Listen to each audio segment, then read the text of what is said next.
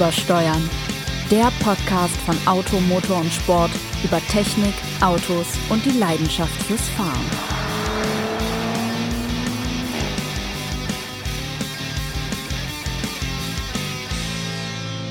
Einen schönen, wunderbaren guten Tag, guten Nachmittag, guten Abend, wann auch immer Sie uns hören, bei unserem Semi-Live-Podcast aus Büro 408 Übersteuern von Automotor und Sport. Ich begrüße natürlich wie immer meinen hochgeschätzten, brillanten, grandiosen, bestaussehenden Stopp, stopp, stopp. Producer Es gab Jonas schon, Kreiner und dazu natürlich mein Bürokollegen, Chefreporter international, der sensationelle Jens Tralle. Guten Morgen, Jens. Guten Morgen, Sebastian. Ich begrüße natürlich auch dich.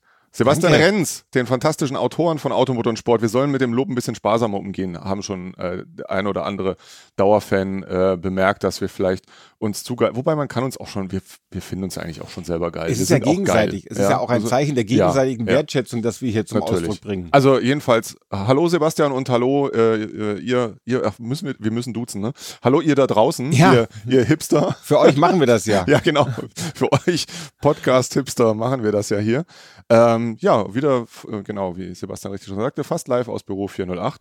Und Sebastian, der nicht nur ein fantastischer Podcast, Sprecher, Moderator, was auch immer ist, sondern heute Abend auch noch Eintänzer auf einer großen, einer der größten von Stuttgarts Bühnen sein wird. Ich bin sehr gespannt, was da passiert. Darüber Ja. berichten wir beim nächsten Mal. Darüber reden, wie ich da runterfall, kurz bevor das NDR Fernsehballett über mich drüber stiefelt. N ist es NDR oder M ist MDR, ne? Ich, ich Mitteldeutscher Rundfunk. dann muss aber Gunther Emmerich dabei sein. Ja, eigentlich schon. Und irgendwie der Sidekick ist dann Achim Menzel, aber der lebt ja leider. Ja, oder beide, glaube ich, Marianne, nicht mehr, ne? doch, ein Gunther Emmerich lebt, der wurde Echt? jüngst erst 75 Jahre und wurde gefeiert auf MDR natürlich. Na, ich glaube. Marianne und Michael waren auch da. Ha, bestimmt, wenn sie nicht gerade, die sind, wenn sie nicht gerade beim BR, äh, ne, sind im Moment gerade auf der Wiesen bestimmt. Da sind ja jetzt alle gerade. Auch äh, Katja Epstein übrigens.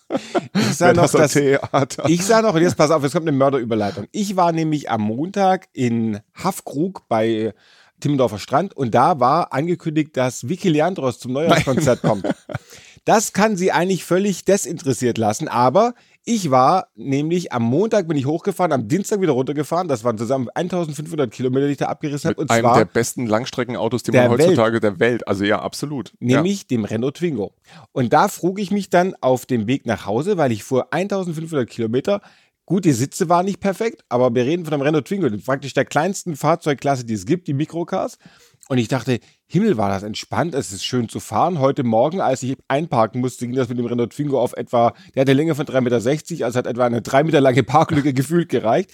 Und ich dachte, wenn das so gut geht, mit einem Renault Twingo einfach an zwei Tagen mal kurz 15, 16 Kilometer abzureißen, und der hat ja auch Airbags und ABS und ESP, Seitenwindassistent, Spurhalteassistent, ein gutes Radio, ein mäßig gutes Navigationssystem, das über das, das Telefon funktioniert, aber es hat alles funktioniert. Ich fragte mich, braucht man überhaupt noch größere Autos oder was soll das eigentlich? Wäre ich mit einer E-Klasse schätzungsweise zwölf Minuten früher zu Hause gewesen? Nee, in dem, also muss ja sagen, äh, was, was ihr da draußen natürlich nicht wisst, was Sebastian auch beharrlich verschweigt, ist, dass er die wesentlichen Langstreckenetappen, äh, dafür hat er den Twingo in den Kofferraum des E-Klasse T-Modells seines Fotografen buxiert und die serienmäßige Niveauregulierung, deswegen ging das auch super bei dem Wagen und ähm, so kamen kamen die ganzen Kilometer zustande. Nein, nein, äh, natürlich nicht. Ja, die Frage kann man sich schon stellen, wobei Twingo ja, vor vielen, vielen Monaten fuhr ich auch der einst mal mit einem Ur-Twingo 60 PS, den dein, meine damalige Freundin, heutige Gattin äh, besaß,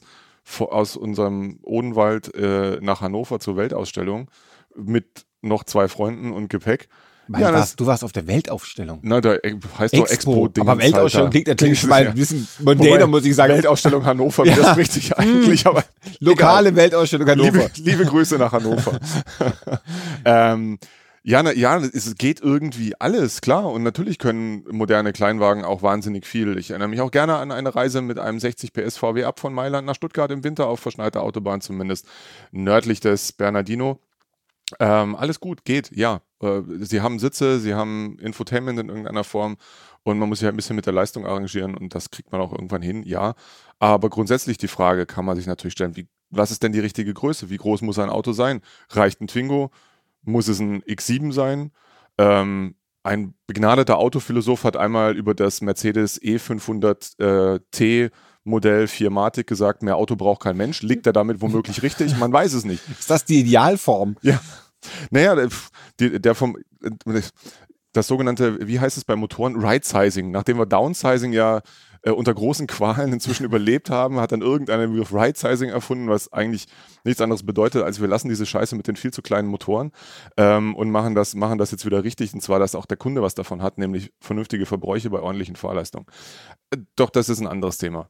Ähm, Nee, also tut mir leid, bei einem Renault Twingo würde ich jetzt widersprechen, je nachdem natürlich, wenn man alleine ist, vielleicht, aber selbst dann, wenn man ein bisschen Spaß am Autofahren haben will, ähm, kannst, ist es da vielleicht eher ein kompakter. Und ich finde, man kommt mit einem modernen Kompaktwagen schon dem Autoideal ziemlich nahe, weil da gibt es ja noch, gäbe es ja noch die Varianz des Kombis, mhm.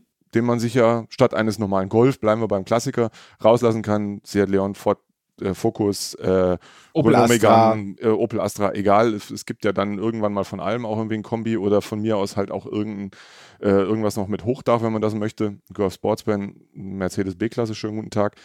Ähm, äh, ja, ist aber vielleicht ist das, also für, ich würde da anfangen und möglicherweise endet da für viele auch schon die Diskussion bei diesen Fahrzeugen. Ich glaube, mit so einem, mit so einem, ja, lass, lass uns ruhig dabei bleiben, mit einem Golf-Variant ist auch für die meisten eigentlich alles gesagt. Und selbst den kannst du dir ja zum R auftopieren oder zum All-Track ähm, und mit Allrad und Benziner oder Diesel, je nachdem, wie man es braucht und kann sich so seinen persönlichen vierrädrigen MacGyver schaffen, ein Auto, das alles kann alles bietet und alles möglich macht oder fast alles zumindest. Ist natürlich richtig. Was ich aber interessant finde, ist, dass Menschen ja praktisch einer Klasse treu bleiben. Also mhm. ein schönes Beispiel ist mein Vater, der hat 1974 ein VW Passat gekauft. Damals war der VW Passat 4,26 Meter. Mein Vater war 1,83 Meter. 1900, oh, ich weiß gar nicht mehr, 96, 94 hat er sich den letzten Passat gekauft, dann war ich mhm. aus dem, aus, dem, aus dem Haus. Da war der Passat 4,60 Meter oder 4,65 Meter, war der geliftete B äh, 1, 2, 3. B B3. B3, ja. Geliftete B3. Der Wagen war 4,65 Meter, mein Vater war immer noch 1,83 Meter groß. Inzwischen ist der Passat 4,80 Meter lang oder sogar noch einen Tacken länger, nee, 4,80 mein Vater ist immer noch so groß. Aber die Leute kaufen immer weiterhin die gleichen Autos, die gleichen Klassen, weil sie gar nicht sich darüber klar werden, dass ja erstens die Autos größer werden. Dadurch wird also ein Kleinwagen von heute vergleichbar mit einem Kompaktwagen oder sogar der, Achtung, der Skoda Fabia Kombi ist heute so groß wie der erste Passat-Variant. Also wird womöglich sogar ein Kleinwagen so geräumig, wie es ein Mittelklasse-Auto vor vielen Monaten war. Und der kann ja auch so viel mehr. Also jeder normale Kleinwagen hat ja all die Sicherheitselemente drin. Es gibt für den Polo zum Beispiel sogar ein Abstandsregeltempomat. Das ist ein extra, das es vor 20 Jahren nur in der absoluten Luxusklasse gab. Mhm. Und dazu kommt noch, dass ja die Bandbreite so enorm ist. Wenn du dir so einen kleinen Renault Twingo vorstellst und den BMW X7, das sind ja inzwischen Dimensions- und Gewichtsunterschiede, die so enorm sind, dass man sich fragt, muss das denn wirklich so riesig sein? Oder sollten die Leute vielleicht überlegen, ach, eigentlich, eine Nummer kleiner geht auch. X7 ist natürlich ein Extrembeispiel mit über 5 Meter Länge, der ist eigentlich auch nicht für uns gedacht. Ja, es fahren ja, es fahren ja genug GLEs da draußen rum oder X5 oder sowas. Ja, die Frage kann man, ja, natürlich, hast vollkommen recht. Das, äh, ich glaube aber, dass dieses Phänomen, in einer Klasse bleiben zu wollen, eher eines der äh, älteren Herrschaften ist, weil soweit ich weiß, ähm, registrieren die Hersteller schon, ähm, dass viele Kunden eben statt eines BMW 5ers lieber einen BMW 3er nehmen, weil der eben alles bietet, was sie brauchen. Oder ja nicht eher ein X3? Äh, ja, die gibt es auch, aber naja, noch, also so stark die SUVs auch werden, aber noch ähm, sind es weitgehend die klassischen Fahrzeugsegmente, die die Zulassungsstatistik anführen, auch wenn die, wenn die, wenn die SUVs dem recht nahe kommen und ich glaube sogar in, in Gänze im Moment in Deutschland schon die klassischen Segmente auch überholt genau, haben. Genau, die haben, glaube ich, über Wobei, 25 Prozent, mehr als die kompakten. Ja, wobei man da natürlich auch, das ist ja, die aktuelle Diskussion ist ja wie häufig aktuelle Diskussionen äh, eine absurde, denn ähm, viele, die SUV sagen, meinen Porsche Cayenne, Turbo Oder, S, ja, genau. ähm, BMW X7, Mercedes GLE 63, was auch immer, diese Dicke. Äh, Meinen aber Dinger. nicht VW T-Cross oder so. Hyundai äh, Kia Stonic oder. Genau, die ja auch, soweit ich weiß, eben auch offiziell als SUV Absolut. laufen. Absolut.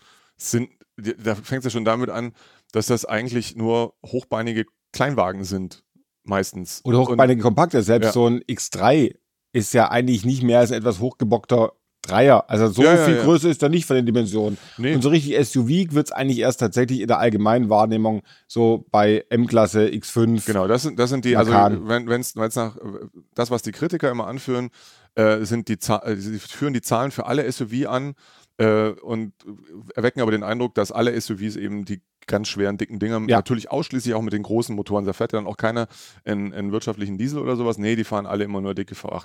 Ja, die gibt es auch und ja, die erfreuen sich tatsächlich auch großer Beliebtheit, aber das ist sehr relativ zu betrachten, zumindest wenn man mal von, von Deutschland ausgeht.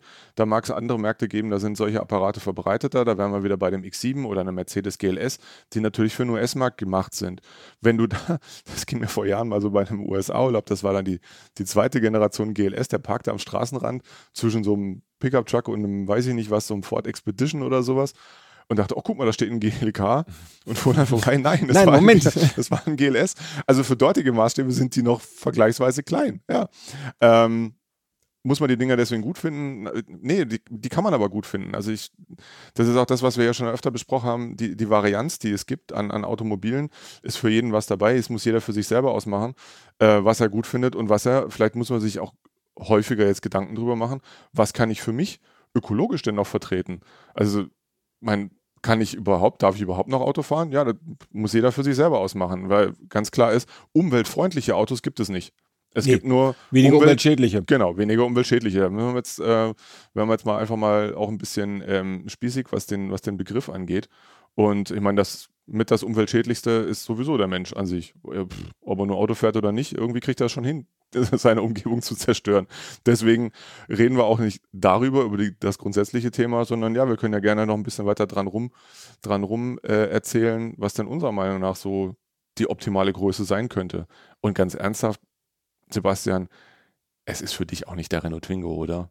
Für mich alleine ist es womöglich sogar der Renault Twingo. Aber ich gebe dazu, ich bin ja ein Freund des, des schwach schlecht ausgestatteten, niedrig zusammengearbeiteten, heckmotorigen französischen Kleinwagens. Aber äh, es ist andererseits, muss ich zugeben, schon so, dass wenn man sich überlegt, und wir merken das ja im normalen Testalltag, so ein Kleinwagen funktioniert wirklich gut. Kompaktklasse hast du eigentlich eine Größe, weil du sagst, mehr ist nicht wirklich nötig. Da hast du eigentlich alles an Sicherheit, an Komfort, an Ausstattungsmöglichkeiten, die du brauchst. Aber wenn wir jetzt zum Beispiel uns ein bisschen intensiver beschäftigen mit einem Auto wie einer Mercedes E-Klasse oder Mercedes C-Klasse zum Beispiel, das ist nur ein Beispiel, gilt natürlich genauso für Audi A4, Volvo V60, was, was auch immer.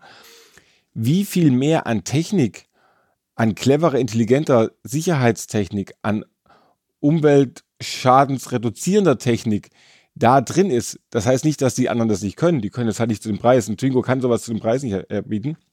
Aber wenn du einfach mal siehst, was in so einer, in so einer E-Klasse drin ist an Technik, das ist schon be bemerkenswert. Also, dass der, äh, die Notbremsassistenten einfach noch besser funktionieren, dass die Spurhalter besser funktionieren, dass die, jetzt klingt mein Telefon, Jürgen, ich rufe dich zurück.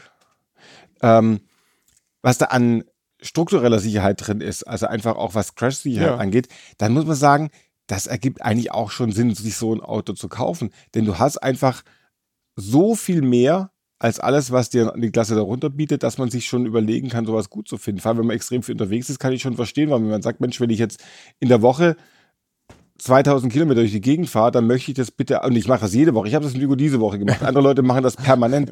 Und wenn man dann sagt, oh, da will ich dann aber auch alles an Sicherheit und so viel wie möglich an Komfort haben wie möglich, das kann ich schon verstehen. Klar, mit einer E-Klasse bist du natürlich ganz vorne dabei. Also ähm, das, vieles davon kann ja vielleicht auch schon eine C-Klasse. Das muss, wie gesagt, das muss jeder für sich selber ausmachen. Ich finde es einfach ähm, beeindruckend, wie sich die Technologie heute durch die Segmente durchzieht. Ähm, und wie unterschiedlich die Autos dann auch trotzdem dabei bleiben können. Wir hatten gestern eine interessante Vergleichsfahrt mit dem neuen Mazda CX-30. Huh, jetzt sind wir bei der fasten SUV, ein ganz furchtbar umweltzerstörerisches, ein Riesending, ich glaube 4,30 Meter oder 440. so. 440. Ähm, und äh, als, als Wettbewerber dazu ein Opel Grandland X und ein Citroën C5 Aircross.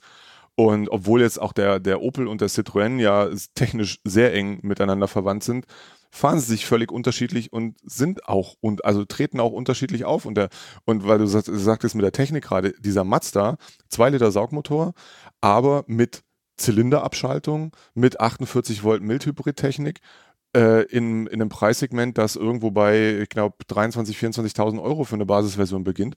Naja, Entschuldigung, also das ist schon, ist schon echt bemerkenswert. Er ist relativ leicht.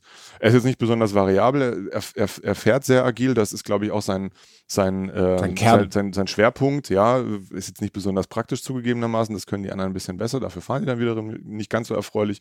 Im Falle des Citroën, der fährt sehr komfortabel, wie man das für ein Fahrzeug dieser Marke, von einem Fahrzeug dieser Marke auch erwartet. Der Opel ist so ein bisschen mittendrin. Das war schon, schon ganz erhellend. Ähm, wie, ja, was, was der Kunde einfach für eine, für eine Vielfalt geboten bekommt, Mhm. ähm, wenn er sich ein bisschen mit dem Segment beschäftigt, wenn er über seinen Golftellerrand vielleicht mal herausschaut, ähm, kriegt er, kriegt er schon, schon ähm, echt interessante Fahrzeuge äh, geboten und naja, die laufen auch als SUV und ganz ehrlich, damit, also wenn die Menschen mit sowas rumfahren, schmilzt kein Eisberg schneller. Definitiv nicht. Also nicht mehr, als wenn sie jetzt stattdessen einen Kompaktwagen Normalen fahren würden. So. Kompakten fahren würden. Deswegen ähm, müssen wir da vielleicht auch nochmal ein bisschen aufpassen, wenn man sich draußen an diesen Diskussionen beteiligt. Ja, man kann SUV doof finden, man, man braucht man sie, braucht man sie nicht, man weiß es nicht. Menschen fühlen sich halt irgendwie besser, wenn sie damit fahren, weil sie höher sitzen, bessere Übersicht haben. Was ja vielleicht auch sinnvoll ist, weil jemand nun mal nicht besonders groß gewachsen ist und der sich freut, wenn er höher sitzen kann. Rausgucken kann. Ja, ra- rausgucken kann. Deswegen, Rausgucken. deswegen schleppt, schleppt man trotzdem nicht irgendwie ähm, drei große mechanische Sperrdifferentiale mit sich rum und einen Mordsantriebsstrang mit Wellen, die vor und zurücklaufen, um äh, äh, geländetauglich zu sein. Diese Dinger sind alles andere als geländetauglich, also zumindest diese Fahrzeuge. Und ähm, selbst wenn man mit einem allradgetriebenen SUV mal ins Gelände fährt, da braucht man den ganzen Plunder auch nicht, denn die Elektronik funktioniert da so gut, dass die Dinger eh viel weiterfahren, als sie sich die Menschen auch nur ansatzweise vorstellen können. Ähm, Also wir können eigentlich feststellen, selbst wenn man jetzt, oder man kann eigentlich sagen, dass so ein Kompakt-SUV, denn das sind sie alle, alle drei gewesen und da gibt es natürlich noch viel mehr, man kann schon verstehen, warum viele Leute sagen, das ist eigentlich genau die Ja. optimale Größe. Ich habe was mit mehr Übersicht, ich habe was mit einem sehr guten Sicherheitsstandard, ich habe was mit einem angenehmen Komfort, ich sitze aufrecht Ja. oder sitze gut drin und ich habe natürlich auch noch was, was ich auch noch schön finde. Ja. Ist ja auch ganz, ganz wichtig. Und deswegen kann man schon sagen, so ein Kompakt-SUV ist eigentlich so, so schwierig, das womöglich gerade zu verargumentieren ist für viele Menschen, schon nachvollziehbarerweise ein sehr nachvollziehbares äh, Fahrzeugsegment, in dem man sich tummelt. Da würde ich auch sagen, da braucht es eigentlich auch selten mehr. Also ob man jetzt von einem X3 jetzt so viel mehr hat als von einem X1, wage ich zu bezweifeln. X1 hat Quermotor, der X3 hat Längsmotor, hat deswegen relativ wenig mehr Platz als der X1. Er fährt natürlich ein bisschen anders. Aber so diese Kompaktklasse, sowohl bei den klassischen Kompaktlimousinen als auch bei den SUVs, ist eigentlich schon so die Grenze, wo man sagt, also da drüber ist der Zuwachs an, an Mehrwert relativ teuer Ja. erkauft für einen überschaubaren Mehrwert. Was aber äh, bei einer anderen Fahrzeugklasse, wollte ich mit dir drüber reden, ähm, da habe ich den Eindruck, da hast du tatsächlich auch, für meine Verhältnisse zumindest, mehr, wenn du weniger nimmst. Mir ist aufgefallen, ich durfte vor, einigen, vor einiger Zeit einen Porsche Speedster fahren. Der Wagen hat 510 PS, ein 4 Liter Saugboxer, Sechszylindermotor, unfassbar schnell, kostet die Kleinigkeit von 270.000 Euro. Und dann dachte ich, und ich durfte mit dem sehr weit fahren, von Sardinien bis nach Stuttgart. Und so brillant das war, habe ich gedacht, mit einem Mazda MX5 wäre ich wahrscheinlich kein bisschen weniger vergnügt und kein bisschen langsamer gewesen, weil du die wahnsinnige Kraft von so einem Auto, die wahnwitzigen Fahrleistungen, wenn du normal fährst, kannst du niemals ausnutzen und so viel Freude, so ein Speedster natürlich allein durch den Klang, durch den Schub, durch diese kurzen Momente, in denen du mal beschleunigen kannst, tatsächlich macht, er ist schon absurd viel teurer, zehnmal mehr als ein MX5 kostet so ein Auto. Und das ist nicht bei Sportwagen inzwischen so, dass du irrwitzige Leistungen, wir reden bei Ferrari bei normalen Modellen schon bei, sind wir bei 700 PS inzwischen angelangt. Lohnt, ergibt das noch Sinn bei Sportwagen, Jens? Also äh, de deine Argumentation, dass du auf dieser Reise mit einem Mazda MX-5 mindestens genauso viel Spaß, geha Spaß gehabt hättest, sage ich, ja, absolut. Gebe ich dir vollkommen recht. Ähm, und das hat auch dann nur bedingt was mit der Leistung zu tun. Äh, wenn jemand so einen Speedster haben will, dann, dann genießt er da auch die Technik und die Emotionen, die damit verbunden sind. Der Speedster ist natürlich inzwischen im Prinzip ein offener GT3. Ja. Damit sie das irgendwie noch gerechnet kriegen, äh, überhaupt diese kleinen Serie zu machen. Ich meine, trotz des hohen Preises, sie werden auch genug dran verdienen, aber äh, die müssen ja auch ihre ganz normalen Prozesse da durchgehen, bevor sie überhaupt so ein Modell bauen können.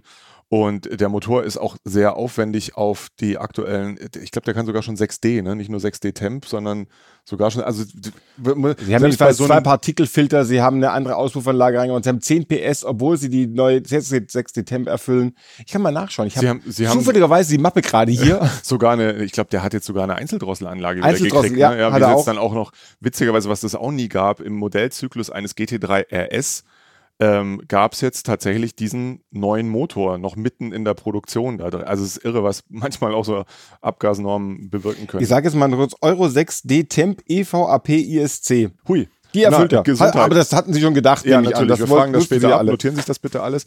Naja, ähm, Und schreiben Sie uns dann die richtige Antwort nochmal unter uebersteuern.auto-motor-sport.de. Zu gewinnen gibt es wie immer nichts. Nichts. Noch nicht mal eine Tasse wie beim ZDF Morgenmagazin. Wobei, vielleicht finden wir noch ein paar schimmelige AMS-Tassen irgendwo. Oder Beim der Toyota Avensis-Tasse. Stimmt, wo ist meine Avensis? Ach, da ist eine. Ich, ich besitze Toyota Avensis-Tassen, ne? wer hätte es gedacht. Ähm, Passend für meinen Filterkaffee. ja. Aber lass uns nochmal zurück, zurückkommen. Ähm, das ist natürlich bei dem Speedster, wie gesagt, es ist klar. Ist so ein Sportwagen dann eigentlich nur noch eine Darbietung des technisch Faszinierenden? Oder Ja. muss man, also muss man es gar nicht, musst du wirklich die Rennstrecke inzwischen haben, damit du es ausnutzen kannst? Oder muss es dir genügen, es, das Potenzial zu haben? Ähm, ja, es gibt Sportwagen, auf die das zutrifft. Also ein McLaren 600 LT beispielsweise, das ist ein, da brauchst du eine Rennstrecke für. Mhm. Obwohl der, der ist noch gar nicht mal so groß und so, der funktioniert auch irgendwie auf der Straße, aber es ist ein Auto, für das brauchst du eine Rennstrecke. Ein GT3 RS ist so ein Auto. Ein Cayman GT4 ist es schon wieder nicht unbedingt und das würde deine These natürlich stützen. Jetzt war ich aber bei ähm, der Fahrvorstellung des Ferrari F8 Tributo. Ah, Tributo, Äh, si, si. Du, war, du, du fuhrst durch Italien und ich war so richtig in, italienischem Auto mit allem. Und wie du ja richtig bemerkt hast, das Ding hat jetzt den, den Motor des 488 Pista, also 720 PS, auch wie Hölle Partikelfilter gefiltert und gereinigt. Der erfüllt nämlich sogar 6D, nicht nur 6D Temp, sondern 6D. IVAP. Ähm, auch das. Und Kaffee und Olé. Olé. Das, nee, das nicht. Das kann nur die Ach so, das kann der Spanier. Das kann nur Das die kann- Renault Alpine. Oder der Seat. ähm, ich dachte, ich bin genau mit der Erwartungshaltung hingegangen. Wir fuhren eine lange Runde über die Rennstrecke, äh, über die Landstraße, bekamen nachher auch noch einen, einen kurzen Slot in Fiorano auf der Rennstrecke und ich sollte zuerst eben auf die Landstraße und dachte, naja, 720 PS, ich weiß, was der Pista kann, konnte, kann. Ähm, schon der 488 war ein schnelles Auto. Da kann man sich, das ist doch langweilig irgendwie. Nee, erstaunlicherweise war es das nicht. Warum war es das nicht? Weil dieses Fahrzeug ein derart absurden Grip aufgebaut hat, dass du selbst in relativ engen Kurven so schnell durchhämmern konntest und zwar im Diesseits des legalen Geschwindigkeitsbereichs, dass du einfach diese immense Querbeschleunigung gespürt Mhm. hast. Das war für mich das Faszinierende an dem Ausflug. Jetzt ist dieses Auto ja noch so halbwegs kompatibel mit äh, den üblichen italienischen Straßenbreiten. Es kann tatsächlich auch Komfort, wenn Mhm. man will. Also erstaunlicherweise gibt es dort keinen Sportmodus, den man aktiviert für die Dämpfung, sondern traditionell bei Ferrari äh, aktiviert man einen weiche, eine weichere Dä- Dämpferkennlinie, sehr schön mit einer Taste am Lenkrad. Natürlich, wo sonst Lenkstockhebel gibt es da nicht, ist ja alles am Lenkrad bei denen. Ähm, und natürlich fuhr das Fahrzeug nachher auf der, auf der Rennstrecke großartig, ähm, ohne die, die, die, die, die Raubeinigkeit eines, eines, eines Pista zu haben, der noch ein bisschen, bisschen, bisschen härter ist, ein bisschen weniger Gewicht hat, dementsprechend lauter in, ähm, auch von der, von der Fahrwerksgeometrie ein bisschen aggressiver. Also es wird natürlich da auch noch ein, man wird noch eins draufsetzen, natürlich auch über das Thema Reifen, das wird ja auch immer wichtiger in dieser Fahrzeugkategorie. Aber man kann tatsächlich mit so einem 4.8, äh, mit so einem F8 Tributo auch die Landstraße genießen, ohne sich um Kopf und Kragen zu fahren. Mhm. Muss ich halt ein bisschen äh, dran gewöhnen, was dieses Auto kann. Man sollte es vielleicht auch auf einer abgesperrten Strecke erstmal lernen und versuchen zu begreifen, weil das ist echt schwer. Man stößt technisch heute da in Dimensionen vor. Ähm, die hätte man vor wenigen Jahren für nicht möglich gehalten, eben auch wegen der Reifen, aber auch wegen der Fahrzeugtechnik generell. Also von daher, ja, ein, ein ganz klares Jein zu deiner Frage. Aber es ist doch eigentlich schön, dass du auch da bei den Sportwagen, mit den Traumwagen feststellst, du bekommst inzwischen, alles. Wenn man die Alpine wieder heranzieht, wie immer gern, Natürlich. 250 250 PS, das ist eine Fahrleistung, es ist eine Leistung, die früher der Carrera 2 hatte, der 964 Carrera 2 hatte auch 250 PS, so viel hat die Alpine heute. Die Alpine kostet inzwischen 60. Ja, so rum. Also es geht bei es geht bei weniger los äh, für die äh, Pure, Pure, wie auch immer, dass der Franzose sagt, Version. Ähm, die, diese First Edition kostete knapp über 60, war gut ausgestattet. Jetzt gibt es ja dann bald die äh, S-Variante, die dann aber wieder auch ein bisschen auf mehr Krawall gebürstet Mhm. ist, die mehr Leistung hat, die ein anderes Fahrwerkssetup hat, etc. Aber, Aber ich, du bekommst äh, auf jeden Fall ein Auto, das praktisch das kann, was vor 30 Jahren ein Porsche 911er konnte. mhm.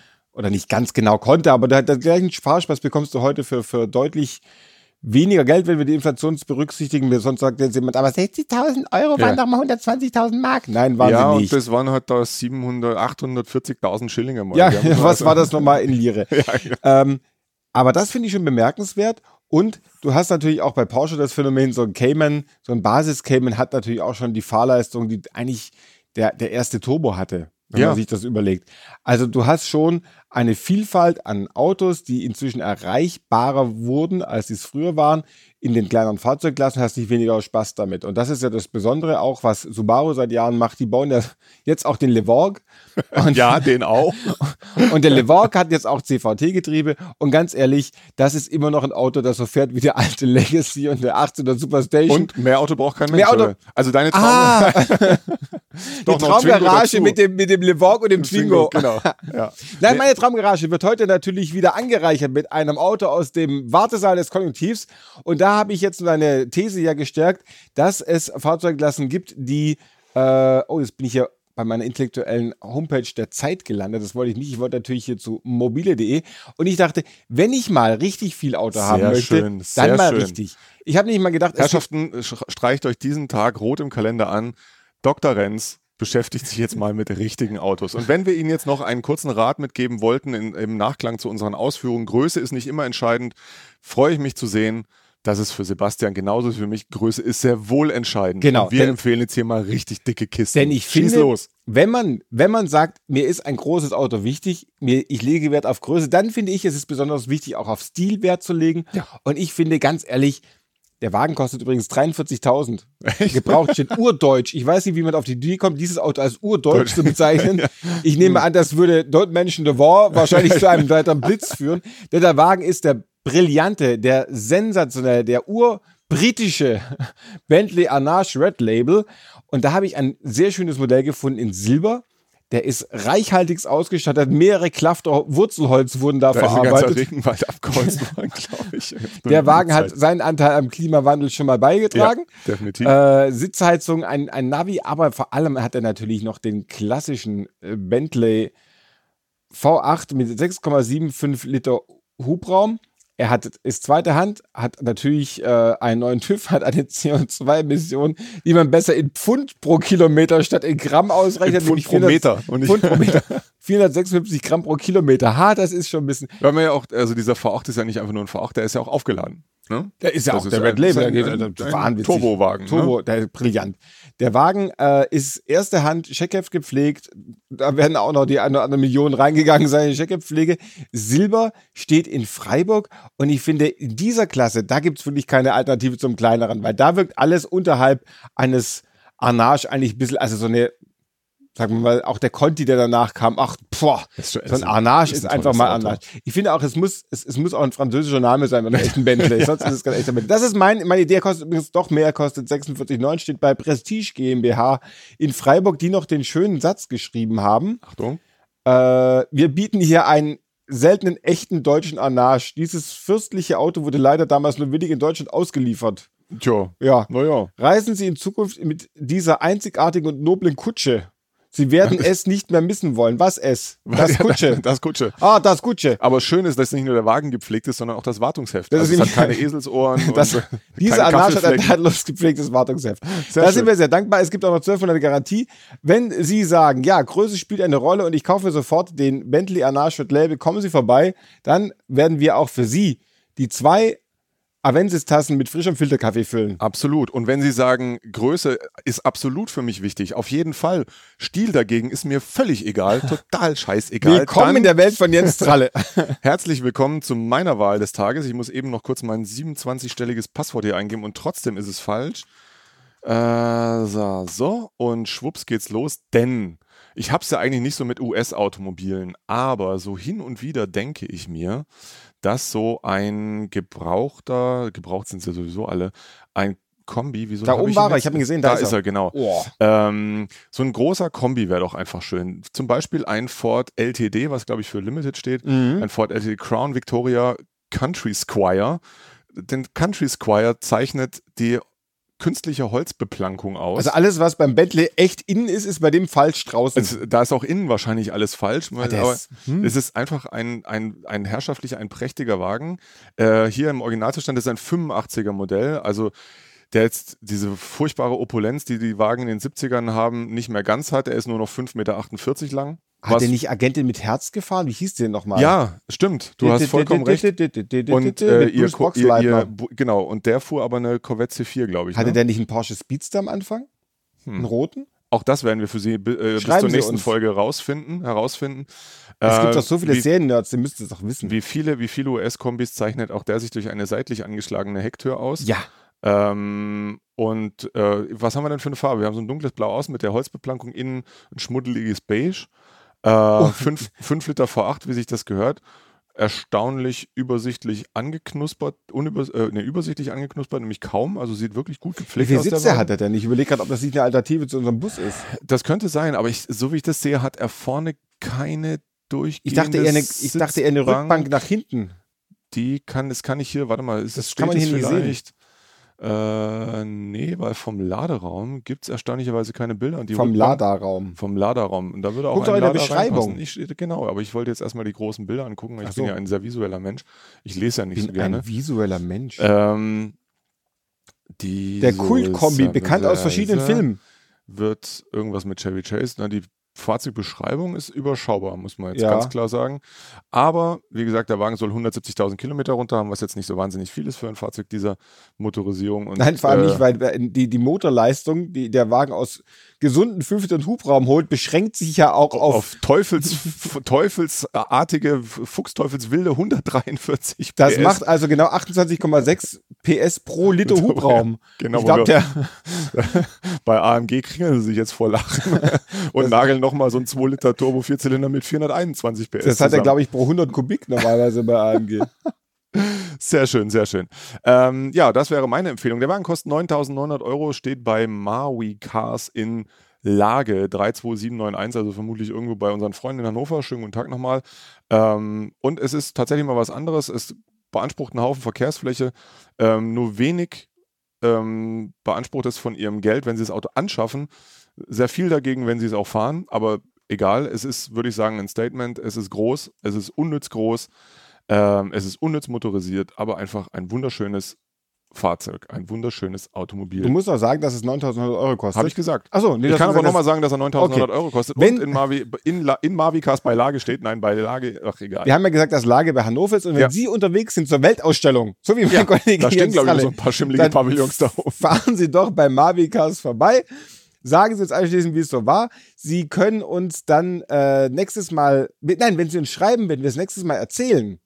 Und zwar, äh, wenn Sie uns wieder hören, zum Beispiel bei Spotify, bei AudioNow, bei Deezer, bei iTunes oder über unsere Homepage auto-motor-sport.de. Und in der ZDF-Parade. Ja, da sind wir jetzt auch Natürlich, ähm, immer. mit Victor Worms. Victor Worms. Ja. Sie können uns auch lesen, indem Sie unser Heft kaufen Ja, oder stimmt. abonnieren. Wir Machen sind Sie ja doch mal. völlig irre. Wir schreiben ja unseren Unfug manchmal auch nieder und das erscheint dann alle 14 Tage in gedruckter Form. Manchmal schreiben wir auch Fug.